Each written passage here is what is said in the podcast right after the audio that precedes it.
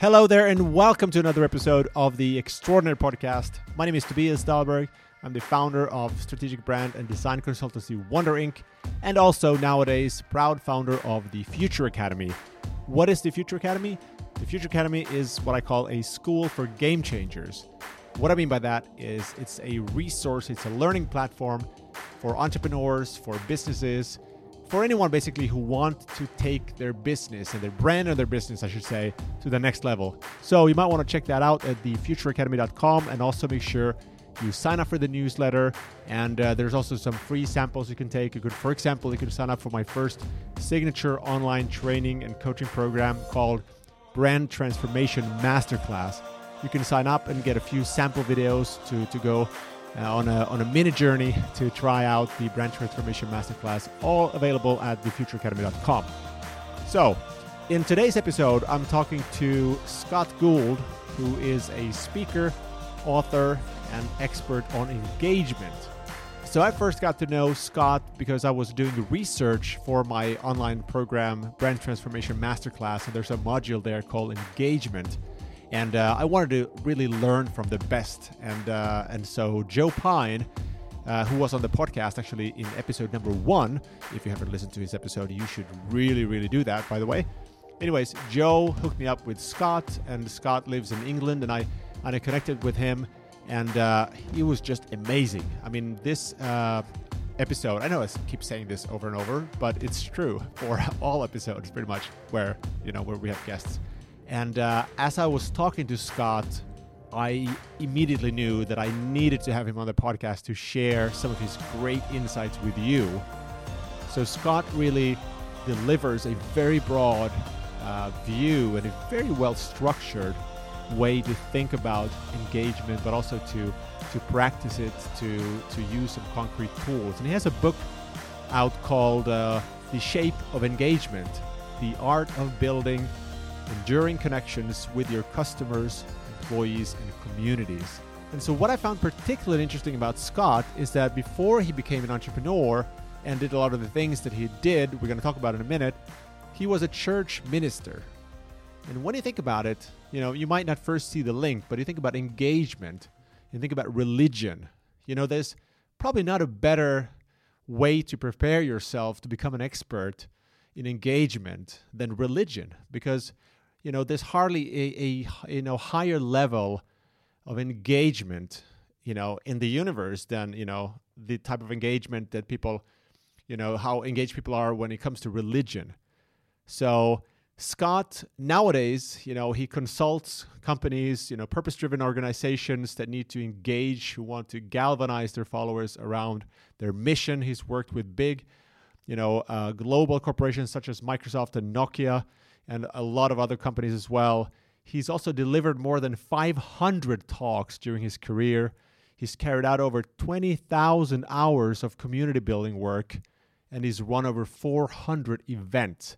So, this is a man that we can all learn a lot from. And as always, if you like the episode, please leave a review, share it with someone who really needs to hear it, who can benefit from it. You know, I'm here to serve, I'm here to spread these ideas from my wonderful guests.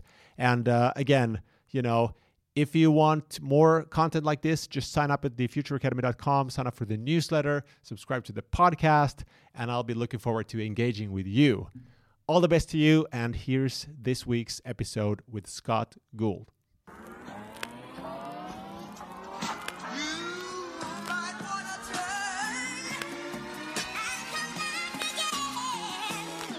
Okay, well, um, Scott, welcome to the podcast and uh, it's great to have you. I, I got to know you through our mutual friend Joe Pine, and uh, he said some really fascinating things about you, and I, I knew I had to talk to you. And, and one of the the most interesting things were you know your perspective and your experience when it comes to engagement.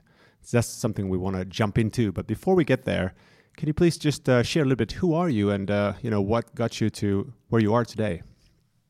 Well, thank you very much for having me, and um, thank you to Joe Pine for introducing us. Uh, he's certainly one extraordinary um, um, character too.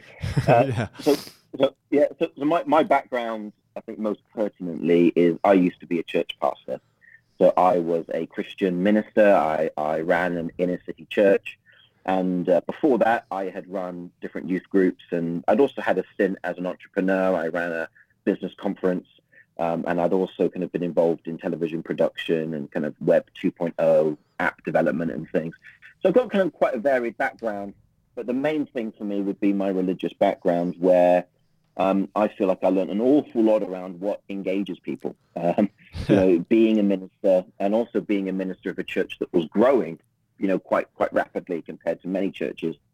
Um, I really did get a fantastic insight into people. You know, what motivates them, what engages them, what's really on behind the scene. Uh, because, of course, because religion is engagement with so much that is intangible in terms of you know there's there's an unseen God, etc. You know there's this idea of heaven which is unseen. It's a fascinating lesson as well in how you make intangibles incredibly tangible. Anyway, so I learned a lot about it, and then um, some years ago I stopped being a minister. I took a sabbatical, and um, I decided to, to kind of brush off much of the writing and thinking that I'd been doing during that time and turn it into some frameworks around engagement and um, now here we are. I'm someone who speaks about engagement and does consulting on engagement. Wow, that's a that's a really fascinating way to get there. I mean, a lot of people we talk about when it comes to building a brand and building a business come from you know completely different backgrounds. So that's what makes this so fascinating. So let me start by by asking you, like, how do you define engagement? What does it really mean to you? So yeah, uh, that's a great question. For me, engagement really is the process of, of connection it's it's uh, uh, in in one word, engagement is togetherness, right? Mm. So if you think about somebody who's engaged in a conversation, it means they're together with that conversation. If somebody is engaged by a brand, they are together with that brand. If somebody's engaged in their work, they are together with that work. Even if somebody is engaged to be married, those two people are together with each other. So engagement, I think, as a definition, is a is really about togetherness. But I hmm. think what's more meaningful about engagement is less what its definition is, because you can find a lot of different definitions in academia. I yeah. think what's more important about engagement is its intention, not the definition of engagement, the intention of engagement. And the intention of engagement really is to make the most of a relationship. Yeah. Right. So when we talk about being engaged, what we're saying is I am putting all of myself in this to get as much out of it as I can. So if a student is really engaged in the lesson, it means they are put they are trying to make the most of that lesson. If mm. somebody's they want to make the most of that conversation. If somebody's engaged by a brand, they want to make the most of the value that that brand can create to them. Whereas if somebody's unengaged, what that's saying is, I don't want to get more value out of this. And I mm. think that to me is a far more meaningful thing to think about with engagement is this idea of wanting to make the most of it. Yeah, absolutely. I mean, that's a much broader and, and sort of richer definition. I think we have brand engagement, we have customer engagement, and you read about engagement a lot, but it seems like that's not really the definition that that uh, all that all that talk is about. It tends to be more about how can we just connect with people so we can sell them something. So this seems to be like a much more, uh, a much deeper way to think about it. So what what do you think the implication could be for brands and businesses when you when you take such a broad and deep, uh, you know, approach to it? It's a great question, and you know, we should say right away there are so many different types of engagement. So you've mentioned brand engagement, customer engagement. We can also talk about employee engagement, Absolutely, community yeah. engagement, stakeholder engagement, right? Civic engagement, public engagement. The list goes on and on. All of these are about people saying "I do," right? That's what you say when mm. when you get engaged. Yes, you know, I will marry you, right? I, I, I will be engaged to you. So all of this is about getting people to say, I do. I am committed. I'm going to put myself into this. And that is far more meaningful to think about than shallower forms of engagement, such as how many people liked our Facebook post, how many people watched a video. Now, those things are important and they are behavioral indicators of low levels of engagement. But when it comes to the concept of engagement comes at the high levels of engagement, or we might even say the deep levels of engagement when something really lives deeply inside someone. I use, use the example of Star Wars, hmm. right? When people have Star Wars levels of engagement towards your thing, they, they are just so on board with it, right? I mean, I joke and I say, you know, people people might divorce their spouse but I will, you know, I will never divorce Star Wars, right? there is a level of love and affection and engagement with that whole thing that is so deep and meaningful. That's what every brand. That's what every brand wants from its customers. That's what mm. every employee uh, employer wants from its employees is that level of togetherness, that level of I want to make the most of this relationship. Uh, now, thinking about that, that's substantial. Yeah. And a lot of the research that's gone into engagement, such as, I mean, the most, I think the best study is uh, what's uh, Gallup's human, human sigma uh, piece. that came out in 2007, so it, already it's quite, you know, it's quite old, and yet still a few people are, are aware of it. But they looked at um, 214,000 business units, looking at employee engagement and customer engagement. And they found that those high, high levels of engagement are associated with those units outperforming other business units by a factor of 3.5 times. 3.5, wow, that's a lot, yeah. Yeah, yeah, I, I mean, that's 350%, right? Wow, wow. I mean, it's huge. It's absolutely huge. Yeah. And they go on to say this. They say that when a customer is highly engaged, the number of competitors they will consider is zero. Right. Who does not want that? So take me as, and I mean, here's a classic example. Take me as an Apple customer, right? Mm. I'm engaged with Apple in two ways. First of all, physically, I have their suite of products that links everything together. iCloud and all of that syncing is a stroke of genius, right? That would be very difficult to disentangle from my life because of the whole iCloud syncing. But also I'm engaged with Apple on a kind of very emotional level whereby I like their products. I consider them to be works of art. I, I identify with them. I feel like I'm an Apple user. And because I'm highly engaged, one of the benefits that Apple has with me and of course millions of other customers yeah. is we are prepared to pay more and more for their products. We're prepared to put up with the times that they disappoint us. Mm. We are prepared to um, try new products. We will advocate for them massively and and all of this is very very similar to a marital relationship, right, or a best right. friend. You you put up with that person even when they do things that disappoint you. You will praise them to your friends rather than criticize them. Yeah, you might have a, sometimes you might have a moan about them, but that's not going to change the fact that you are in this for the long haul. Mm. That's the value of a highly engaged customer or a highly engaged employee or a highly engaged community member. And you don't get there through and and you don't get there through wow we've got you know we've got 500% more likes on our facebook page.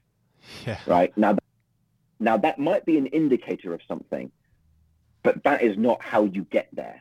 Yeah. When you speak about engagement i just started thinking here that it seems like such a in a way like a better term to use than marketing in in most instances. I'm not going to go into the sort of you know one versus the other, but I, I think that somehow engagement, the way that you define it, is just like so much more directed toward what the goal should be of marketing. I think you know it's yeah. How do you feel about that? Do you get that question, or do you think about that comparison? You know, I, I, I my problem with the term marketing, I think, is that it silos and segments people. Mm. So now we've got this idea of internal marketing, right? Yeah, yeah. Uh, which really is a peculiar idea of the phrase. The phrase has kind of gone through this strange thing. I like the idea of engagement because engagement pretty much is the process of building a connection. Right. Now, I'm not. I'm not going. I'm not going to hate on the word marketing. I'm not going to hate on the idea of HR. Yeah. I'm not going to hate on the idea of different things because they are very useful terms, of course, and we're never going to replace them.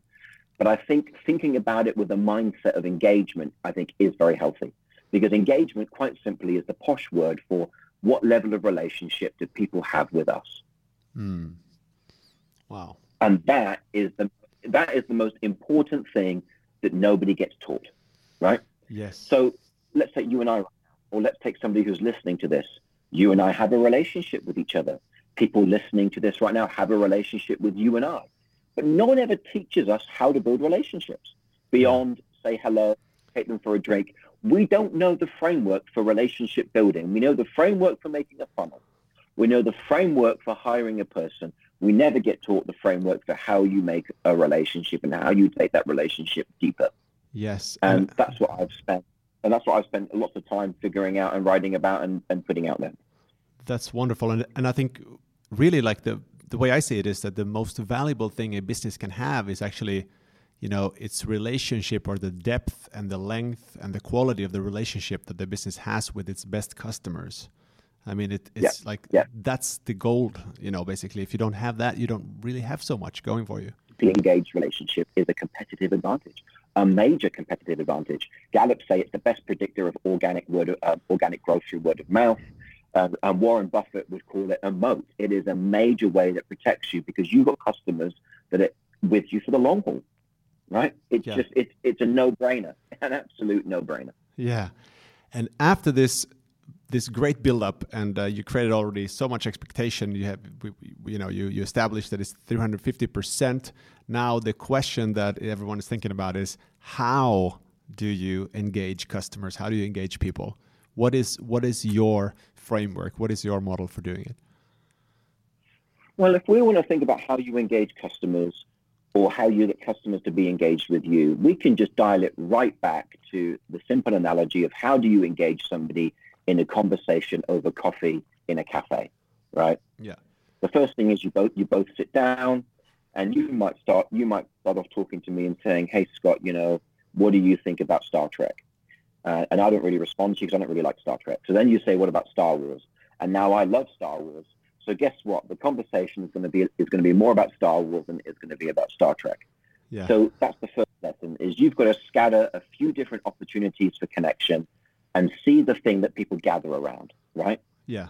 Um, and, and and we would call this in marketing: it's being customer centric, not company centric right? Right. right you right. are trying to find out what the customer cares about, not what you care about. And in relationship building, that's the point. When you meet somebody, you want to find out what do they care about that, that they have in common with you. Now, if you find out what they care about that you know nothing about, well, that also probably isn't the predictor of a long-term relationship either, because really what you're trying to find here is commonality. Right. And right. commonality, commonality is king, right? It's yeah. so re- creates relevance and yeah. Yeah. Yeah. So you scan out a see what people gather around, and you go bigger on the stuff that they gather around. Um, and then at the end of that conversation, we've had a lovely time talking about Star Wars. And now what will happen is the next time that we meet, we will kick off talking about episode nine that comes out at the end of this year. And you and I now have a new a new normal in our relationship, right? There is a new level that our relationship has gone to using Star Wars as the as the glue to bond you and I together. It's not really about Star Wars. Star Wars is just the, the, the glue that helps the two things stick together. Mm. And so often we get, we get concerned about the glue. The glue actually doesn't really matter what the glue is. It's about you and I. So now that we have a new normal, what we can say is that conversation really mattered to us. It was a resource. It was a long-term thing that built affection. So those are the three steps. Scatter, gather, matter. Scatter out the things that, that you're hoping people might engage around. Hmm. gather. Let people gather around the stuff that matters to them, and you gather around that too. Now, the, the important trick here is gather people together. Don't just gather them to you, gather them to each other. We can talk about that later. And then finally, matter. Make that up, make that and formalize that as a bond that create that is the new normal in your relationship. So let's let, let's let's convert this into um, um, a an an, an employ. Well, let's let's let's let's do a commercial setting. Let's convert this into a into a marketing campaign. Yeah, is you scatter out a number of different advertising campaigns and ideas and tweets. Let's say you find a few that really work. You gather around those. You see that customers really care about that. Now, what you do is rather than just gathering the customer to you, you you gather customers to each other. You show that there is a tribe or a group or some sense of social commonality between these people. That now creates a group mentality. We're now tapping into some kind of social psychology. Mm-hmm. You let them come together, you find out what they really share in common, and then you now make that the new norm. Now you factor in to that, but now you've got a more you've got a far more refined idea of who you're talking to. So now you can expect that when you scatter a new iteration of this circle, it might even be a little bit more focused. So now what you do is you might talk to them about something very specific. And yes, they gather around it right away because now you know those people. And you know this this is basically a a, a, a lean startup loop, right? Yeah, yeah. I mean, it's It's the way that relationships work. It's the way that products work. It's the way that arguments work. Even Robert's rules, um, which is the way that corporate meetings are run, has the idea of motion, um, motion uh, brought up, motion seconded, motion carried. Right. So yeah. you suggest the motion, that's the scatter. Motion seconded, that's the gather. Motion carried, that's the matter. It's, it's the way it works. E- even if we take Aristotle's three ideas of, of um, persuasion, first is the logos, that's the argument. You scatter out your argument. Mm. Second of all, you then try to invoke pathos. That's the gathering part, the thing that people respond to emotionally. Finally, you go to ethos, which is this sense of new normal, the the standard that everyone gathers around. That's the matter phrase, right? It's just it's the way that we work. It's the way that we harvest crops. You scatter the seed. You see the stuff that gathers. You matter. You turn that into food that feeds people and nourishes people and becomes the new normal. This is the process that everything goes through. We just don't often realize it. Wow. Do you have an example? Like, let's say there's an entrepreneur, small business owner, or or large business, you know, owner or director that sits and listen to this, listens to this, or runs around listening to this, and uh, wants to incorporate this, who wants to really take this and put this into action. Uh, do you have an example that that would clarify that a little bit to the concrete level? Yeah, well, let's flip this now into um, into employee engagement, and let's talk about change management. Yeah, uh, I'm currently working with a client where we're going, we're doing some change management work. There's been a period of crisis, and so the senior leaders, the first thing that we, well, not the first thing, but one of the things that we did was we communicated the change in a number of different ways. Right, we tried different language, we tried different metaphors, we tried different slogans to communicate the change. Mm and we scattered a number of different ways of explaining what we were trying to do. And then we watched to see which ones of those people gathered around, right? And we found that the employees in the organization and also other stakeholders gathered around one particular way that we'd expressed it more than any other, right? Yeah, yeah. So we found that that worked. We also found that when we did that, there were some people that were very, very vocal in their support and then there was you know then there was a more silent um, minor a majority. So we also brought together those that were particularly vocal and gathered them to each other. We put before them the phrase that everybody seemed to like the most, mm-hmm. and we and we let and we just listened to them talk about it. And by gathering those people together, they created this incredible sense of energy because it's like, oh, there are other people like me too. There are other people who care as passionately as I do around the organization mm. who've got as strong opinions as I do. And we let them gather and we let them talk. They played around with this this way of communicating the vision that we had. And when we, and we listened, and they came out with a whole bunch of stuff that was really valuable valuable for us. They also voiced a lot of things that they wanted to go and do and make happen in the organization. So then what we did was we went, great. We'll write down the list of things that we want to do. We will now empower you to do those. And the new normal will be you are empowered to do that, and we will provide any tool that you need to make it happen. Mm. They went into the organization and made the change. Mm. So we clearly went through those three stages of relate, uh, uh, you know, the scatter, the gather, and the matter, and that drove massive organizational. We made them part of the team, and then we, as the team, we scattered again a new round of ideas and suggestions throughout the organization. We listened to which ones people particularly gathered around. We brought them together. Now we've got a bigger gathering of people. Mm-hmm. And we made them part of the team. And very slowly, this team became the whole organization. And that was the way that we created a new normal. Wow. So through iterations, just like looping. We, oh, yeah. completely. We just iterated it over and over again. Yeah. And each of these was a relationship building process. And so this is the, what you call in the book, uh, in your book, the shape of engagement, the art of building enduring connections with your customers, employees, and communities. Let's talk about your book in a minute. Uh, you call it the circle of engagement. Isn't that true? Yes. This exact yeah, loop. Yeah. That's right. Yeah. yeah. yeah. It just keeps on going round and round and round. Uh, and and engagement, you know, is something that's interesting because it works at a very micro level and it also works at a very meta level. Hmm. So what we've just described there is quite a micro level of engagement, right? A very clear strategic thing that we did. But also there are very clear engagement business models. Um, if we quickly go back to um, Apple, let's say. Yeah. Scattering is all of the different advertising that they do throughout all the different medias that they do it. Gathering is done pretty much through their stores and the products when you buy them. Mm-hmm. Um, so when people gather, they go into the store, they have an experience, they get to meet other Apple users. Um, their products are built in such a way that they're very recognizable. So when you use them, others can see that you're using them. Mm-hmm. Um, Matter stage is then is then really the beauty of iCloud as this unifying platform that links everything together and creates a new normal in your life. So and so the other day my laptop stopped working. No worries, absolutely everything is on iCloud. I'm not going to go and buy a Chromebook now, am I? Yeah, exactly. You talked about internal engagement or employee engagement was the term you used, and you gave us the example about Apple.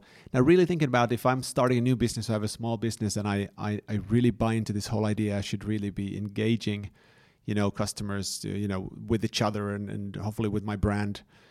Any, you know, is this the model that I can just start applying? Is is it just? It sounds so simple, you know, this this circle of engagement Yeah. with three three steps basically. Well, well, I mean, here's another example, right? Is let's take craft craft lager.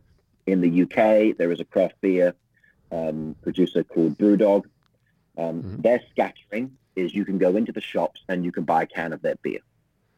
Their Yeah. gathering is those who really like BrewDog go along to BrewDog's live events. They do conferences. They do beer conferences, right? You can go along to their different stores. They've got experience stores. Um, and that's the gathering thing. And you get to gather around other BrewDog customers. Um, then finally, the meta thing is you can then get their beer on a subscription. right. So this model is very clear. You've got the scattering level, which is where you get high volume, low value relationships with people. Gathering is when you invite those people to connect with other customers of yours, and it begins to build a sense of social identity. Right? Mm. It means something for me to drink BrewDog. It means something to be an Apple user. It means something to be a Harley Davidson driver. It means something to collect swatches. It means something to wear an much on your wrist, right? It means something to to um, you know use your particular favorite product over someone else's. Mol- it means something to be a Moleskine user rather than Mm. buy um, some random notebook, right? And this is the thing: is it means something. When I hmm. use their product, there's some sense of identity about this. But so many products are made without any thought to the identity. Right. I mean, I don't. I, I, it's cliche using Apple as an example, but they've carefully nurtured this, right? Everyone remembers the original iMac with its different colored shells. Yeah. Something Steve Jobs famously said when he was presenting them was he says the backs of these iMacs looks better than the front of the competitors' machines, and he was completely true. yeah. But they were so It, it, it meant something to have one of those. It was it was so iconically visible. It was interesting when Apple some years ago started on their website listing their products simply by their shape. Right, that's how that's how iconic they've endeavored to make them, and I just I've just never really found that I've never found that Samsung or Google or the competitors have tried to make their products as iconic in a similar way. Really, um, I mean, exception would be perhaps now we've got the idea of the Samsung folding, you know, folding phone, but there's something there about the iconic thing. It means something for me to be a user of your product. That to me would just be a great question. If you're selling something, what does it mean? yeah, exactly. What does it mean to be a user of your product? And then finally, how do you turn this into into something that matters to people, both practically but also psychologically? So Hmm. what what do you do that people can integrate into their life that makes it difficult for them to disintegrate? Um, and this is where lots of subscription models have their utility, right? It's this monthly thing. I'm I'm unlikely to want to quit it because it just keeps on rolling in there, and it's something that's beneficial to me. Mm. But don't just have the rolling product. Also provide those psychological benefits, right? Yeah. Create a sense of belonging. Create a sense of mission. Find find something that people are striving towards. Showcase the stories of other users and how they're benefiting. Create a, a, a, a right of your own thing. And I mean, I think religion there would be a great subject to explore. But you know, those are the things that highly engage us. Is they mean something to us. Yeah. Very, very simple. Seldom do people do anything along those lines. Excellent. Very insightful. And I, I love how you, all the examples you gave, Abrixi, they are all examples of higher forms of value and meaning and sort of not not just uh, features. I mean, you didn't mention features at all, really. I mean, it was all about belonging and identity and all these things. And I think that's what really people are paying more for, and uh, that's really a great way to differentiate as well, because so many products will never reach that level because they don't, you know, they don't matter basically. Um, well, well, they are, and this is where engagement does have its have its critical future. Is as AI, you know, threatens to replace more and more tasks, and as religion seems to slowly be less of a factor of people's lives, or at least not a sufficiently large enough factor of people's lives. And as we live a more digitally nomadic life where we are perhaps less integrated into our local community, people are looking and have always looked to brands to give them some of that sense of community. Mm. Take Nike Air Jordan trainers. Now, you know, th- those were released in the early 90s. As a pair of trainers, they are not a good basketball trainer. Um, in fact, the, out, of, out of the top 25 trainers that were worn in the NBA during the last season, three of them were Jordans, and they were low down on the list, right? Yeah. They are not good. They are not a good basketball shoe. They're not made to be a basketball shoe. First of all, they're a work of art that people collect. But second of all, they're iconic in terms of the community that people gather around them. It means something to wear a pair of Jordans. Yeah. It doesn't mean it doesn't mean something just to wear a pair of regular Converse trainers. Exactly. Yeah. Right. And so now we've got belonging, and people want to find belonging in brands. Right. Mm. That's why we wear them. Is they're trying to tell other people something about us. I always find it interesting to look at um, people's laptops and to see what stickers they put on. Right, right that to yeah. me is a fascinating. What sense of belonging are people getting here? And this really is a nod back to our evolutionary heritage as, um, you know, being a tribal a tribal uh, species.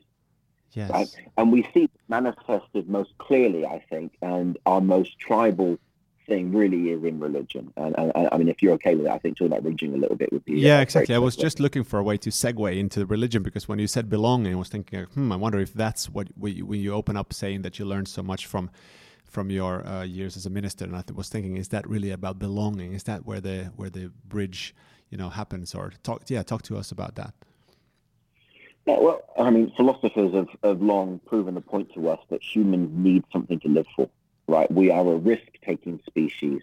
Um, we came out of the, the trees into the open land looking for a risk. You look at the way that we have populated the whole world. Look at the way that Polynesian cultures roamed from island to island, seeking them, even though they were hundreds of miles away. We are we are risk takers. Yeah. Um, and and we like to be a part of a group of people that are taking that risk where we find belonging. Now those risks change but the point is, we are a stretching, we are a stretching species. We are a species that look, that's looking to grasp a bit further. Unless we have something to live for that gives us some sense of identity within that, we enter into existential angst. We've always looked for that, whether it was nationalism, whether it was a religion, whether it's a football team or a sports team, whether it's the type of car we drive or the products that we use, we are looking, or even the the bar or the cafe that we go to, we are looking for a place where we belong and we derive some kind of identity. Mm. Religion does this superbly. Because the thing about religion that people often forget is religion is dealing in intangibles, right? Mm. You, you can't see Jesus. You can't right. see you can't see Allah. You can't see Buddha. You can't see Nirvana. But it manages through people and through its places uh, and through its rituals and its routines to create a wonderfully tangible world. Now, the thing about the intangibles are it, it's actually great to have intangibles because those are the things that then live in people. Those are the things that are most transferable. Right? Tangibles yeah. are hard to transfer because I have to literally take that thing and take it to you. Intangibles are highly spreadable. The things that we are most engaged by as humans are actually intangibles, right? Mm. Me, uh, you know, my support for a team is largely intangible because I'm only tangibly at my team's game, you know, once every other week on a Saturday, let's say. Yeah. But it lives with me all the time. That's the intangible element, the, the brand. Um, research has shown that brands are 80%, uh, uh, uh, the value of a brand is 80% intangible, mm. right? Um, and 20% is tangible in terms of its products, its stock, its venues, its, its advertising, etc.